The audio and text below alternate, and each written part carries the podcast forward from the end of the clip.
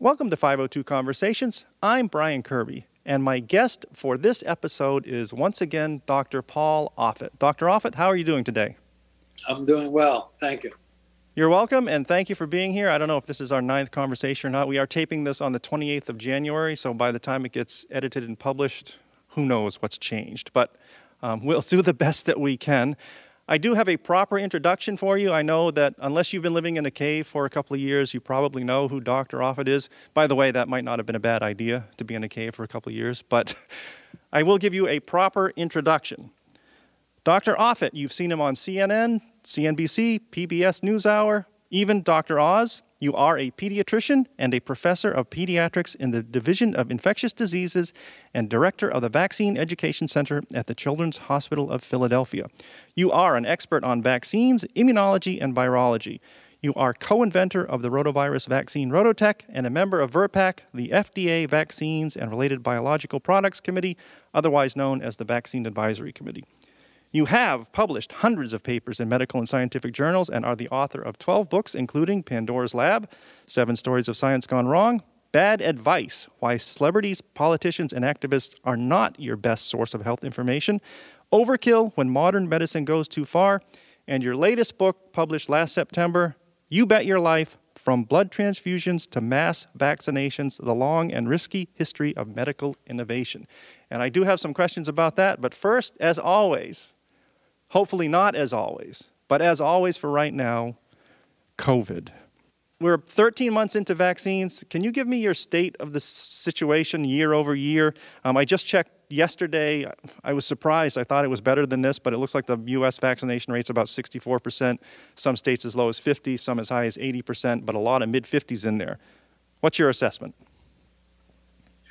Um, I think things are about to get better. Uh, the and here's why I say that. Remembering, although, but I also picked the Philadelphia Eagles to beat the Tampa Bay Buccaneers, and you know we were losing 31 to nothing at one point. So I probably shouldn't listen to me. But here's why I think that's true. Um, right now, we have 90% population immunity, meaning from people who have either been um, vaccinated or naturally infected or both. Zero, seroprevalence surveys show that we are at about 90% population immunity. That's good. The largest group of people actually who are who are unvaccinated and likely uninfected are actually people less than 30. So it's the younger people actually who are now sort of at specifically high risk. Um, two is we are about to enter warmer weather. I mean, w- warm weather is a an enemy of this virus at some level. If, even if you look last year, uh, as we moved from like November to December to January to February, um, and we didn't really have a vaccine that was available really till the end of Jan- December, and that was sort of available on a limited basis. And we had far fewer people who were naturally infected. We had much less population immunity. Nonetheless, when we hit last mid February, you started to see a decline in the number of hospitalizations and the number of deaths. And that sort of continued to come down, especially during the summer months, was way down. And then it came back up again as we moved into fall. So, so I do do think things are going to get better soon because we have much higher population immunity. So that's good. Um, I think that, that the other thing that's good is that the, the vaccines that were made, um, all of the vaccines, Pfizer, Moderna, um, Johnson & Johnson's vaccine, AstraZeneca vaccine, all of them were made against the original strain, the so-called ancestral strain, the Wuhan strain. I mean, that's not the virus that left China. The virus that left China was the first variant because it was more contagious. It didn't have a Greek letter designation. It was called D614G, but that's the one that swept across, you know, Asia, Europe, and the U.S. It was eventually replaced by Alpha because Alpha was more contagious, by Delta because Delta was more contagious, and um, by um, the uh, Omicron because Omicron is actually a little more immune evasive is the problem. But the good news is, is that the protection against serious illness has held up if you're vaccinated with two doses of an mRNA containing vaccine or two doses of Johnson Johnson vaccine, then you're not in a high risk group you are going to be protected against serious illness. So that's good. The meaning, and then that's because protection against serious illness is mediated by memory cells, memory B cells, memory T helper cells, memory cytotoxic T cells, and those recognize those epitopes, those immunologic components that are fairly well conserved. So that's good. The, the one thing that does worry me, though, is Omicron, and, and not for the reasons you might think. What, what worries me about Omicron is, is not that, that, that if you're previously naturally infected or you're previously vaccinated, that you wouldn't be protected against serious disease, but you are. It's the number of mutations on the receptor binding domain. That, that was a dramatic leap from where we were on Delta. I don't think anybody ever thought coronaviruses would act like flu, where you know you would actually call this drift. But I think this is drift, and you, you always worry that it's going to drift more. But for now, I think we're good. So you're saying you're worried about the Omicron drifting more into like a super Omicron? Okay, go ahead. Or just no, I'm, worried that there that this virus now has the capacity to drift, and that although Omicron still retains those um, conformationally conserved epitopes that are recognized by memory cells, memory B cells and T cells, that this virus may may have the capacity to evade that meaning to create uh, um, mutations on those regions, those conserved regions. If that happens, then we're talking about another vaccine. Then we're talking about a variant specific vaccine. We don't need a variant specific vaccine yet. We'll see this this second, this sort of this Omicron sister virus. Um, th- we're learning more about that. It, it, may be a little more contagious. We'll see. Um, but uh, again, I don't think that virus is likely to escape protection by uh, against serious disease. I'll, give you specifically an example of what I mean. It, it, during that Provincetown outbreak last July 4th, Provincetown, Massachusetts, right? So thousands of men get together, celebrate July 4th, and then there's an outbreak of COVID. Even though 79% of those men were vaccinated, fully vaccinated, nonetheless, 346 got COVID. Four were hospitalized. That's a hospitalization rate of 1.2%. That's great. That's a vaccine that's working. Um, I, I, I think if that was 10%, 20% or becomes 10% or 20% or 30%, now you're talking about a vaccine that's not working. So you need another vaccine. The one thing I wish we'd stop doing is counting cases. I mean, the natural infection or vaccination will protect against moderate to severe disease. It's not going to protect as well against mild disease. So you're going to see mild disease. You get a flu vaccine to protect you against moderate to severe disease. If you get a mild upper respiratory tract infection associated with flu, that's okay. And, and you know, we treat this uh, in a manner as if we're trying to get sterilizing immunity. We have this like zero tolerance for mild upper respiratory tract infections, and that's going to drive us and is driving us crazy. I will come back to that um, because I did have a specific question about that. But first, I want to go into public outreach because did I hear you correctly the other day saying that you're going to be involved in some public outreach with uh, doctors Ezekiel Emanuel and Anthony Fauci? It's not public outreach. Uh, at least that's not, not my understanding. well, understanding. I don't. I don't have any clue. I just I kind of heard it go by, so that was my term. So you tell me what's going on. uh, Dr. Emanuel, Zeke Emanuel, has put together a team to that essentially advise the White House uh, COVID team about sort of how we move into the new normal. That's what that is. So that's I mean, I, am not sure when that will be made public, but the fact that it, it, it, exists has already been made public. I know that Dr. Emanuel was on PBS NewsHour with Judy Woodruff talking about that. So that phenomenon is already public. Okay, so you're working as a White House advisor then, going into this. Well, I mean, yeah, we, we, we're working, I'm working on a team that will eventually advise the White House on this. Yeah. Well, speaking of public outreach, I don't know if you followed this or not, but I, I, I, read this something about the Florida Surgeon General that was just confirmed. During the confirmation hearings, he uh, sort of tacitly, begrudgingly admitted that the vaccines are effective and work. He's going to be the face of the health department in Florida. That's public outreach. He's an authority people can refer to. Do you have any comment on that, or you want to stay away from it? No, no, sure. I mean, he was asked a very simple question: Do vaccines work? And and he was asked by that state senator to answer that as in a yes or no manner. That's an easy question to answer in a yes or no manner. Yes, they work. Because what's the definition of working? The definition of working is they are dramatically effective at preventing hospitalization and ICU admission and death. Dramatic. I mean, the, when you see hospitalization rates of 1% or so in people that are infected with COVID, that's excellent. That's working well. He eventually got to the answer. I mean, eventually he did say that these vaccines are effective at preventing um, uh, severe disease. True. And then he said, but they're ineffective at preventing uh, mild disease. That's not true. They're, they're pretty effective. They're just not as effective at preventing mild disease. So it was a political answer. I mean, it tells you that he felt that at least the zeitgeist in Florida meant that he couldn't just come out and, and, and say vaccines work, which is, of course, absurd. Similarly, I mean, uh, Governor DeSantis has has con- continued to want to give monoclonal antibodies that don't recognize epitopes on Omicron. I mean, there is a monoclonal antibody um, that does do that, but that's not the one he was using. And he said, but but but he's seen that it works. it can't work. It doesn't recognize the any epitopes that's on that virus, so it can't work. Um, so what he's saying is, you know, people have gotten it and they they've lived. Yeah, I believe that. I mean, people got hydroxychloroquine and lived. You know, people I'm sure have you know put garlic around their necks and lived. It, it doesn't. It's not a proof. Let's go back to what you were talking about with cases and the definitions of them. A few days ago, in the Journal of American Medical Association, they published a research letter comparing Moderna and Pfizer breakthrough cases. But an interesting sentence was this is how they defined it. We included breakthrough cases defined as positive lab tests for the presence of SARS CoV 2 RNA. Okay, I see you're shaking your head. And the my question I have for you is a lot of people I know that have been diagnosed with COVID, they had no idea, but they were diagnosed because either their workplace or the school is testing everybody weekly. They got tested, they were positive, they have to stand, stay home, a couple aches and pains. This JAMA letter defined that as a breakthrough case, apparently. What do you say?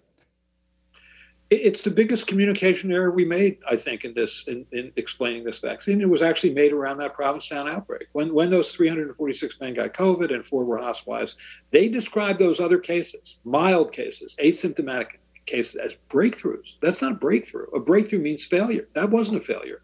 That's a vaccine doing what it's supposed to do. The notion that this vaccine can provide what researchers describe as sterilizing immunity, meaning that you're not going to get any symptomatic infection, that you're not even going to get an asymptomatic infection, is ridiculous because these kinds of viruses or these kinds of vaccines don't work that way.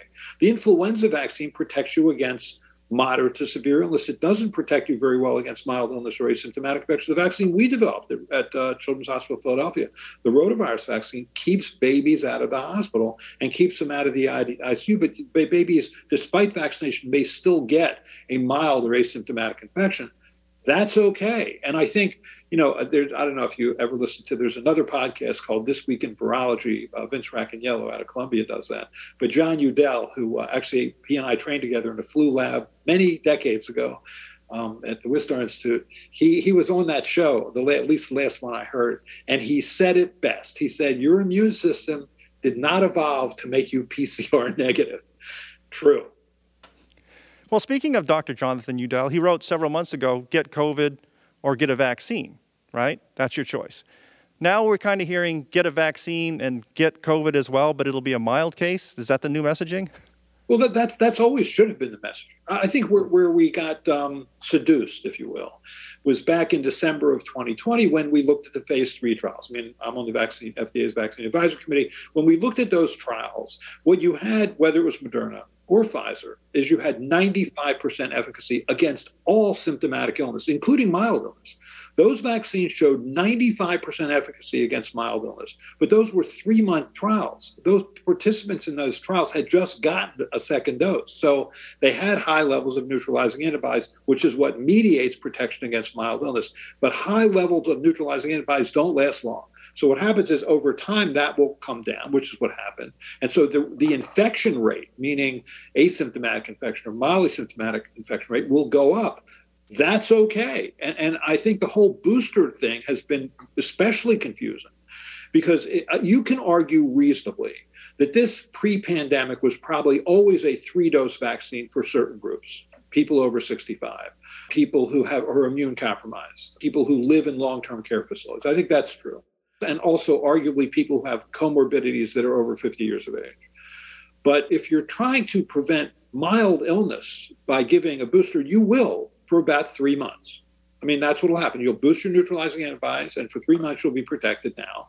And then those neutralizing antibodies will come back down again. That's not a public health strategy. You can't just keep giving booster doses to keep neutralizing antibodies up so that you can prevent mild illness. The question is has this vaccine held up in terms of protection against serious disease? And with the exception of the, those groups I just mentioned, it has. And that's why I've really had a problem, and this is for what I've gotten a fair amount of hate mail.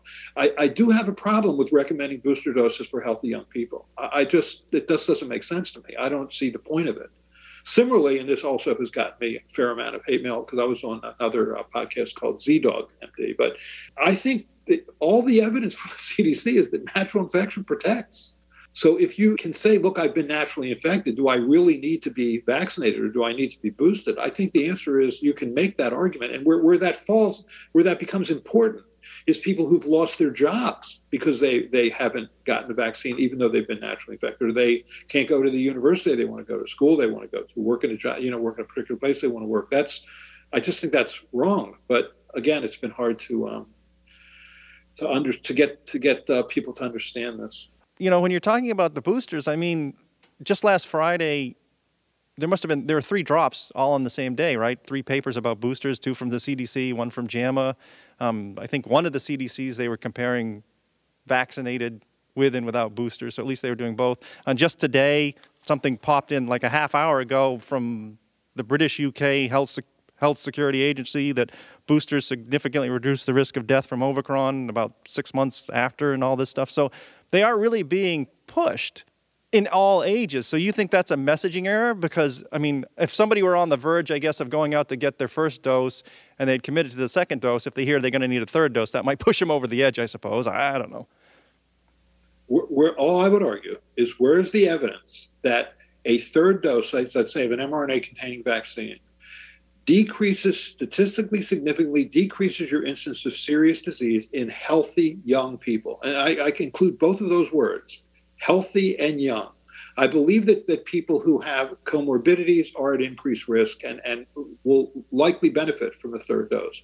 But healthy young people, I mean, those 18 to, to 25 year olds who are going back to school, who are being required to get a third dose, I, all I'm saying is where's the evidence that that matters for protection against serious illness? I believe it matters for protection against mild illness, for at least for a few months. But if you're going to require it, if you're going to mandate it, then I think you have to have clear evidence for that because these, because like any medical product, vaccines are now without risk. I mean, we know that the mRNA vaccines can cause uh, myocarditis, which fortunately appears to be, you know, sh- short-lived and temporary and self-resolving, and that's all good. Um, but uh, you can bet that over time, as we learn more and more about myocarditis, there may be a spectrum of illness. I mean, that's invariably the case. I if you look six months later, a year later, and you do cardiac MRIs, are you going to see any evidence for residual scarring? I don't know, but I know that, and I certainly know vaccines work. I think vaccines need to be given. I think this entire population should be vaccinated, and then we can put this pandemic behind us. It's the booster story that I have problems with. Because if you're making an argument that if you want to use the word booster, realize that means you're boosting something. What are you boosting? You're boosting neutralizing antibodies for a relatively short period of time.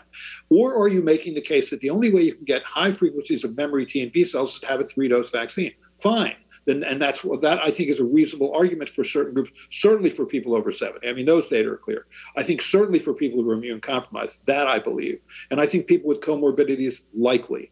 But I just I just feel like we're being we're being asked to do something for which there is not clear evidence. If, if the CDC has clear evidence that, that this that a booster vaccine decreases hospitalization in healthy young people, please show that to us because that was not in either of those two MMWR papers or that JAMA paper that came out that was associated with a press release where they said that, where they said booster dosing for all. They've recommended booster doses down to 12 years of age. I just I just don't see it. It's it's kind of oddly amusing that you get hate mail both sides. So you get hate mail if you recommend a vaccination, and then if you say, you know, we don't need a third one, then you get hate mail from that side. You man, you cannot win. and you and you go with the Eagles. right, exactly right. So but let's talk about the myocarditis because there have been several studies about that now. And uh, I know that um, this Klein et al. study from September, they found it like one in 100,000. The original BARDA study, it was one to five in 100,000. Just recently, there was a study that came out. I think it was, let me look, I think I have it here. Um, another JAMA, in, um, Journal of American Medical Association investigation, I think on January 25th, that analyzed some VAERS data, but they also subgrouped it a lot and they found it to be maybe five per 100,000. that's still in the acceptable risk category.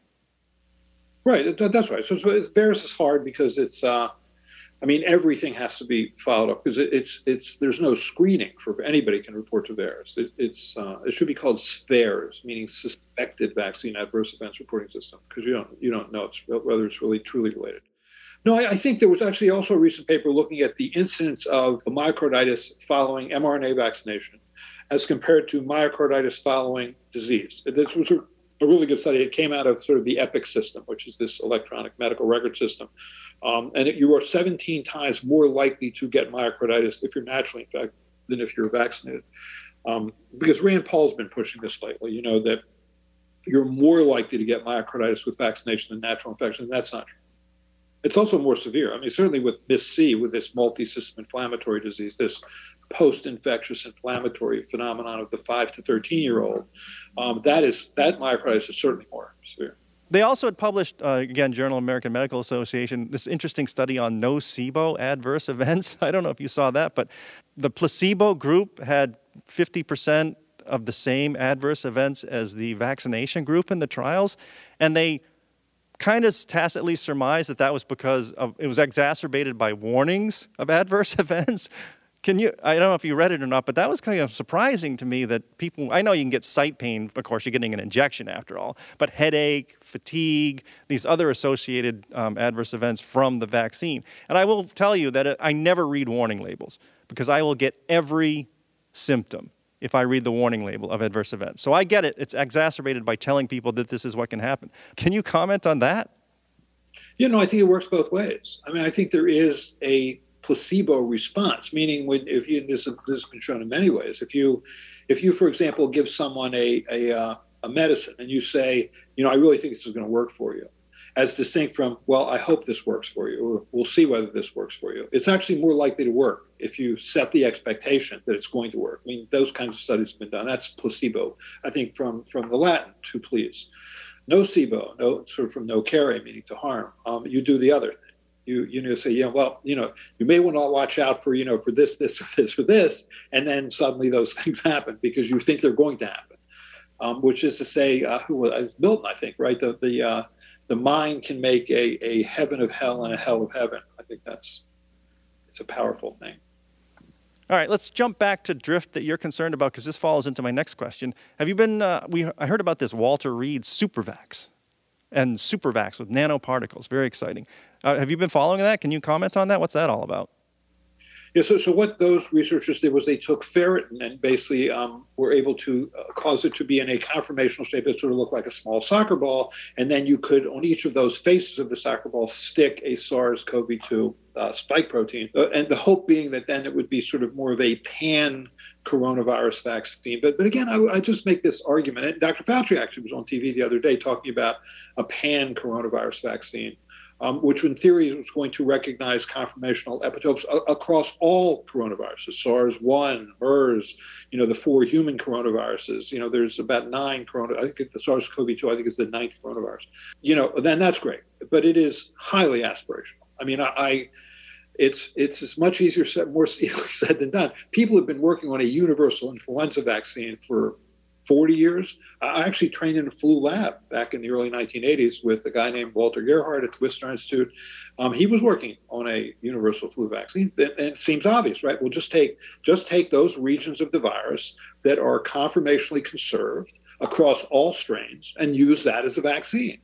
But it's just much harder than you remember. There's four strains of human coronavirus that circulate every year in this country, and there are some shared epitopes among those T. There are T helper cell epitopes that are recognized among those four strains that are also found in SARS-CoV-2, and that may have actually helped us. I mean, it's possible that that sort of population immunity with those four human coronaviruses has modified the effect of this virus, which is frightening to think of how bad it would have been had that not been true. So that's been raised as a possibility. But making universal uh, vaccines is not easy. I, something Dr. Gerhard said to me when we were training that lab, and the other person, the other people, one of the other people I was training with then was John Yewdell. I mean, he was also in that lab.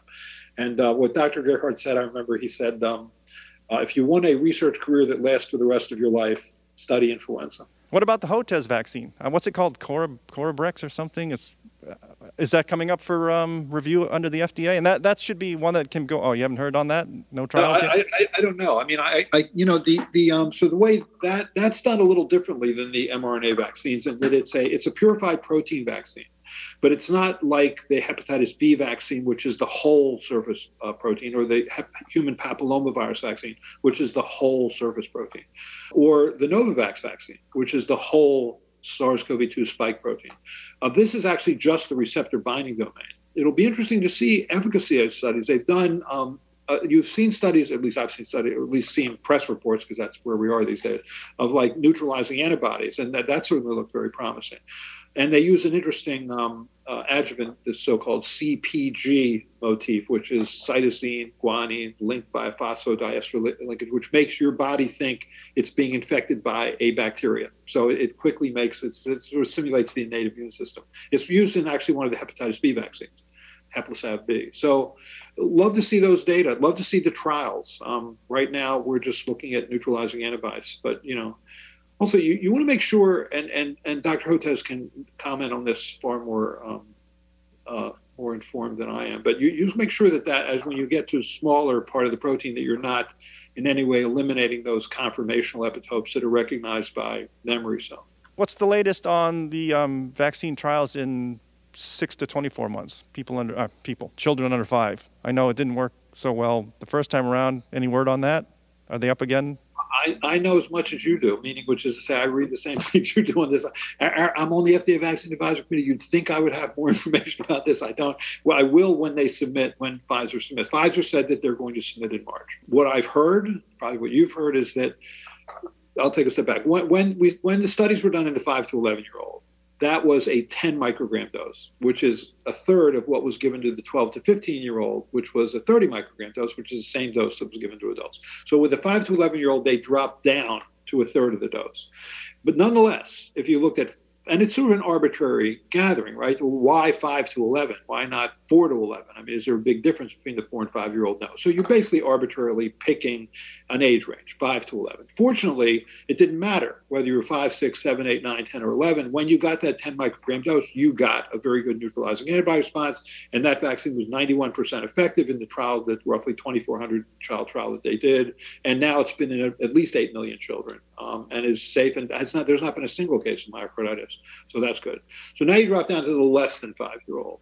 They then now the dose is not 10 micrograms, three micrograms, and and my understanding, and again, I don't know this. It's just sort of what I've sort of heard or read, you know, from the, new, the news reports, is that, that while it, it seemed to be induced neutralizing antibodies in, in the, the, younger group, it didn't induce it as well in the older group, meaning like I guess the three and four year old, and so hence they were going to do a third dose. So so I don't know. I really don't know. We'll we'll see it when we see it. But I can promise you this: um, you know, we're, by the by the time we see it, it's going to be we're going to be heading into spring, and there'll be less of a pressure, I think, to to, to you know from from the pandemic i think. But we we are i am not going to vote yes on this unless there is a robust safety uh, uh, database and a robust efficacy trial. I, I we have to, I, I think we have to see that.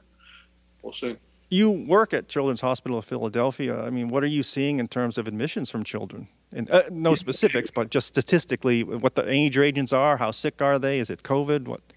Yeah, so, so what we do in our hospital is any child who comes into the hospital for whatever reason, whether it's because of COVID or just they just happen to have COVID, everybody gets tested for COVID who comes to the hospital. So a few weeks ago, it was like 30% of those who came into the hospital um, had COVID, although many were not, not coming in because of the COVID. Um, and the ICU, we had an X number of a certain number of ICU admissions. This past week, I just saw the data this morning. It's definitely down it's definitely come down. The number of kids who are coming into the hospital with COVID or coming to the ICU with COVID. So we we have turned the corner in the city, as appears to be true also in many cities in the Northeast. Do you see spread among the hospital staff, or are you guys? Is it are masking and all this is working still? We're pretty good. I mean, it's like walk into the hospital. Looks like we're all walking through plutonium. I mean, you know, we have the N95 respirators. We've got you know goggles. You know, we have gloves, gowns.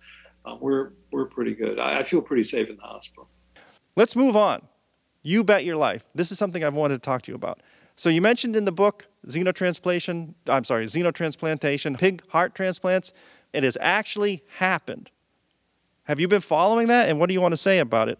You know, no, I, I, a couple things. First of all, so so I I had said in, in the book that I thought a next well, so there's 4,000 people roughly that are, that are awaiting heart transplantation. Um, you know, about a, a, a, certain no, sorry, 4,000 are waiting for heart transplantation, but as many as 1,300 will die while waiting. I mean, hearts are precious. It's hard to find them.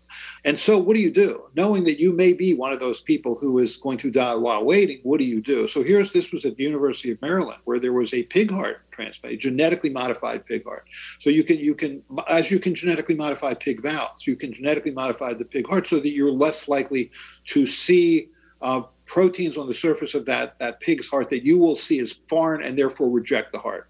So that was a successful transplant. We'll see how that plays out. The other thing that was interesting, actually, just because it gets back to COVID, because everything's always COVID all the time, was that that heart, that transplant in, in Boston, where there was a young man, I think he was in his 30s, who who refused vaccination and so therefore they would even though he was up for a heart transplant i think their heart transplant was was there for him they wouldn't transplant it because you know because they because hearts are precious and and why should it go to somebody who's going to put themselves at risk because when you get a heart transplant you're going to be given immune suppressive therapies which means that you're at it's especially high risk of SARS you know why should should that person get a transplant as compared to somebody who's going to you know take care of themselves and make that transplant much more likely to work so that that got a, sort of was mixed reaction in the press. Some people were for it, some people were against it. But it's not unusual for any transplant that if you're not taking care of yourself, that you sort of move down on the list. Was he up for another pig heart transplant, or was that? I, I never heard about a pig part with him. I, what the father had said, as I just read this paper, I mean, what the father said about his son who's refusing vaccination, he said, you know, quote, he believes in it very strongly, so much so that he's willing to die for that belief, which is amazing. I mean, you know, it's like the, the uh, you know, if you look at, at it, it's amazing how how how strongly held these beliefs are. I mean, you look at Kyrie Irving, who can't play at home in, in, again for the Brooklyn Nets at home because you have to be vaccinated if you're going to walk into Brooklyn Nets Brooklyn uh, Nets Stadium, and so he he forfeits seventeen million dollars because he's getting two shots. You know, you're not he's not asking him to get a heart transplant. Just get two shots, and you you you get seventeen million dollars. Um, you know, and then you look at, at, at, Novak Djokovic. You know, who who could defend his Australian Open title? Who could be the the won more Grand Slam titles than anybody in history? But no, he doesn't get a vaccine, so he doesn't get to do that. It's a vaccine. I just I don't get it. I, really don't get it. It's hard. To, it's hard to me to understand this have they proven that they were actually exposed so that they had COVID? And would that, if they had it and they're now have that natural immunity, would that play back into what you said at the beginning? People getting fired even? Yeah, no, I, th- I think that's right. It, it's I think the ship has sailed on this. it, it, while it is true that if you've been naturally infected and you get a vaccine, that you will have a boost in your immune response. Not surprising. Um, do you need it? Is the question. Do you, does it really cause you to have longer lived protection against serious illness? And I think for certain groups that that might be true, but for for otherwise healthy young people, I think it's it, there is not evidence for that. I mean, the CDC just published data on January 28th showing natural infections highly protective, as protective as vaccination, at least in, in that, that study, which was sort of at the end of the Delta experience. Well, I'm not a. I don't follow sports. I know these guys are sports people, and uh, yeah, forfeiting 17 million. But something got in his head that cost him 17 million dollars. That's for sure. Amazing. Back to you bet your life. I mean, with the, all these developments in mRNA technology, um, there's no respiratory syncytial virus vaccine, RSV. Are you hopeful for that? Is this technology going to help you with that? Because you have a whole chapter in there on medical advancements, vaccines, one of the biggest medical advancements. So, what about RSV and the new technology? Does that look promising, or do you... Well, Moderna is, is working on an on mRNA vaccine for RSV. We'll see. I, well, you know, and certainly there are um, the mRNA technology um, is now being applied to a better malaria, or not, but just a better malaria vaccine, a better tuberculosis vaccine, a um, you know maybe a universal flu vaccine. But uh, you know, you're always. I think the point of the book, "You Bet Your Life," is that you always learn as you go. Always, uh, there is no example uh, for any of the nine major advances I talk about in this book. You know, whether it's antibiotics or vaccines or chemotherapy or biologicals, um, where you haven't had to pay some sort of price for knowledge that's just the way it goes, and we never accept that. We can't believe it, right? I mean, just for these technologies, no one would have predicted myocarditis as a consequence of mRNA vaccines. No one would have predicted this blood clotting problem with Johnson and Johnson or AstraZeneca's vaccine, which can be fatal, rare but real. No one would have predicted that because you always learn as you go, which is why at the beginning of this, I actually talk about this in the book a little bit because the book was written, started before the, the pandemic, but was written during the pandemic you know the the um, you know the statements by you know by the CEOs of of, uh, of, two of the pharmaceutical companies where you know when they had done phase one trials involving maybe 25 or 30 people and then they, they would say like well, and we can make tens of millions of doses. You know how about a little, a little slow down? Nature gives up its secrets slowly grudgingly and with a human price. There is going to be a price to pay. There always is. How about a little humility? Because it, it, this nature demands that well, in your book, you go through nine things, right? So vaccines, antibiotics, I can't list them all, anesthesia, serendipity, um, things like that. But w- there are other things that you've spoken about before, such as uh, preventive things such as hand, wa- was it Semmelweis and hand washing, um, vitamin C and nutrition from Lind, the guy with the cholera RCTs, the first RCTs with cholera. And do you think mask wearing is going to be the new basic preventative? That'll be the new etiquette, like hand washing and nutrition and things like that. Is this the, our new normal? I think for some people it will be. It's certainly in, in other countries. Uh, if you go to Japan in the winter, I mean, people wear masks. It's you know, so there, there are. It, it is that that culture you have to wear a tight fitting mask. It, it, can't be just a mask that's sort of hanging out around your mouth but doesn't cover your nose, or just the surgical masks are good but not perfect. I mean, it's really the KN95s or N95s are certainly, but you know, wearing an N95 for a day is pretty darn uncomfortable. But I'm sure that as things settle down, you're still going to see people wearing masks. I, I, at least a certain group of people will still wear masks. And I have one final question for you. Um, it's Dr. Paul Offit. Uh, it's a hypothetical here. Um, well, first, let me ask you: Did you go to Eagles games, or did you watch on TV? Well, I didn't go to Eagles. Well, last year you couldn't go to Eagles games. Uh, this year, I, I just didn't. I did. Yes, I went to two Eagles games this year. Actually, one game I sat in the, the owner's box. That was cool. And then another game, I, said another friend actually had a box. So I, although normally we just sit down there, you know, down there with the, the rest of the world down there, but just happened to be that I was asked to be in these boxes. So okay, yeah, to, so you went out into a big crowd with a mask and everything, and you felt perfectly comfortable with that. Yeah, no, I, I mean, I'm vaccinated. I'm over 65, so I'm boosted. Um, I wear a mask when I'm when I'm around those people. But when you know, but when we were all in, you couldn't get into that box unless you were vaccinated. Everybody had to be vaccinated to be vaccinated. So I, I, I think that if you're vaccinated and you're asymptomatic, the likelihood that you're shedding a, a, quantity of infectious virus that puts others at risk is really, really small. And see, that's the problem with the, the PCR test that you were talking about earlier. I mean, it, it's the the there was a study that was just done and reported in the last couple of weeks or so. Where what they did was they took people who were vaccinated and had mild illness, and they compared them to people who weren't vaccinated but had mild illness. So the nature of the symptomatic illness was the same in those two groups.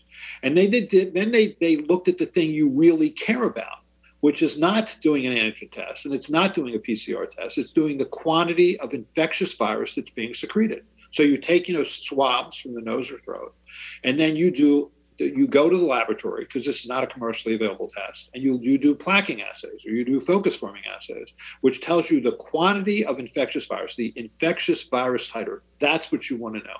The higher the infectious virus titer the more likely you are to be contagious the lower the less likely. So what they found was that, that, that if you looked at pcr in those two groups there was no difference. Even if you looked at cycle times you know which which is going to detect more or less viral rna no difference. I mean, the lower the cycle time, the more the viral RNA. And the thinking was always, well, if that's true, if it's a cycle time of 10 as compared to a cycle time of 50, then there's more viral RNA. Therefore, there must be more infectious virus. That was wrong. That was wrong. So what they found was that if you were vaccinated and had a mild illness, you shed much less virus for a much shorter period of time than someone who was unvaccinated who had a mild illness. So that was another communications error that came out of the, I think out of that Provincetown outbreak. You know, what they did was they looked at PCR one day afterwards in people who were vaccinated and unvaccinated and didn't see a difference and said, you're just as contagious. And that was wrong. You're less contagious if you're vaccinated, clearly less contagious. So, see, people heard that and they thought, so what difference does it make whether I get vaccinated or not? I'm going to be as contagious either way. And that's not true. So there was a lot of, and, and I think the other communications there was, I think, when President Biden stood up on, on August 18th and said, as of, of, uh, of September 20th, we're going to have booster dosing available for everybody over 16, thus sending the message that two doses wasn't protective, when it is protective for most people, most certainly healthy young people. So I just, I think we keep inadvertently damning this vaccine, and I think have um, caused somewhat of a loss of confidence, I think, in the agencies that are making recommendations, sadly, because they couldn't be more dedicated. I mean, if you to know people like Rochelle Walensky at the CDC or Tony Fauci at NIAID or Vivek Murthy at the Surgeon General's office, these are great people. I mean, they're wonderful scientists. They couldn't work harder for the American public to try and do the right thing. But I think some of the messaging has been confounding. And also, there's been so much messaging in about a year. I mean, there's been so much coming in. It's just unbelievable. I think a PubMed search a year ago yielded 30,000 papers. I just did it yesterday. It's 222,000 papers. I mean, it's ridiculous the amount of information to digest and then put into a simple soundbite that gets on TV. I mean, that's, you know. Two last questions. One is look in your crystal ball. It's October 2022. You're Dr. Paul Offit. You got a new book, You Bet Your Life. You're invited to come speak at a convention in Las Vegas. You got to fly out there, hang out with 500 people. How you feel about doing that? Oh, I would do that. Oh, really? I, I imagine I would do that. I, I would. I mean, I, you're talking about that skeptics conference. Uh, anything that you would. You get called. You get. You go do dinners and speeches everywhere that you have to fly. I, I, go out to dinner. I, I, go out to dinner here. But I mean, in a large group like that where you have to fly. Okay, that's great. You know, I, I, I think I, I, I'm vaccinated and boosted. I, I um, and I do wear. I would wear a mask on the plane. I think I would wear a mask if I'm when I'm sitting down. I think I wear a mask I, I, until I, I, feel like we're over this this particular hump. I wear. Now we may we may get over this hump. I mean that this Omicron hump may may we may get soon get over in the next couple weeks, and then we'll see what emerges next winter. But but this is a winter virus, and we'll I think we'll see it again next winter. Uh, we'll see it throughout the year, but I think it'll really sort of come up more in the winter months uh, because that's what happened the last few years. And you're correct. I was referring to CSICon, CSICon 22. I think they announced the dates. I just thought, you know, am I going to have the guts to go? All right, last question.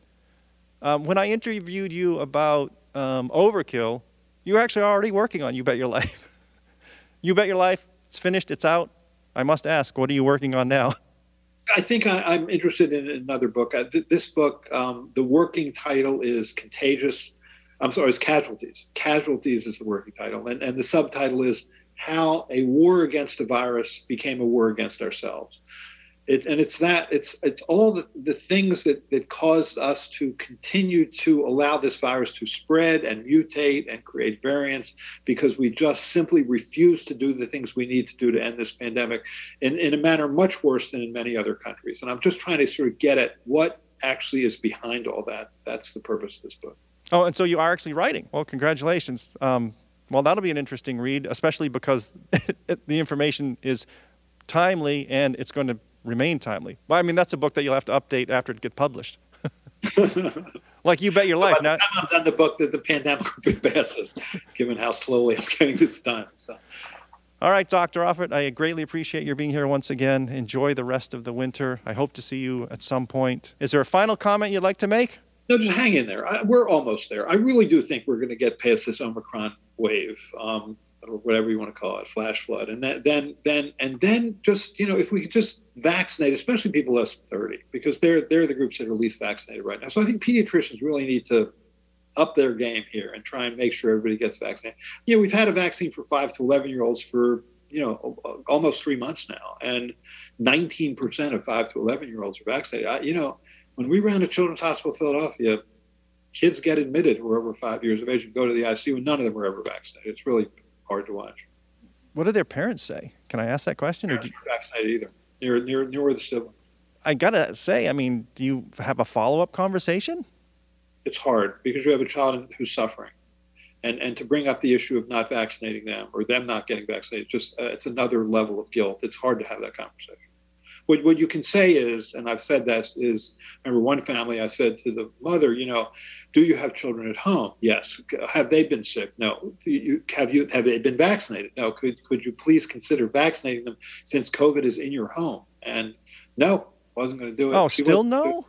And, and and it was interesting is the father was vaccinated, and I asked the father why he was vaccinated. He said because I have to be vaccinated for work.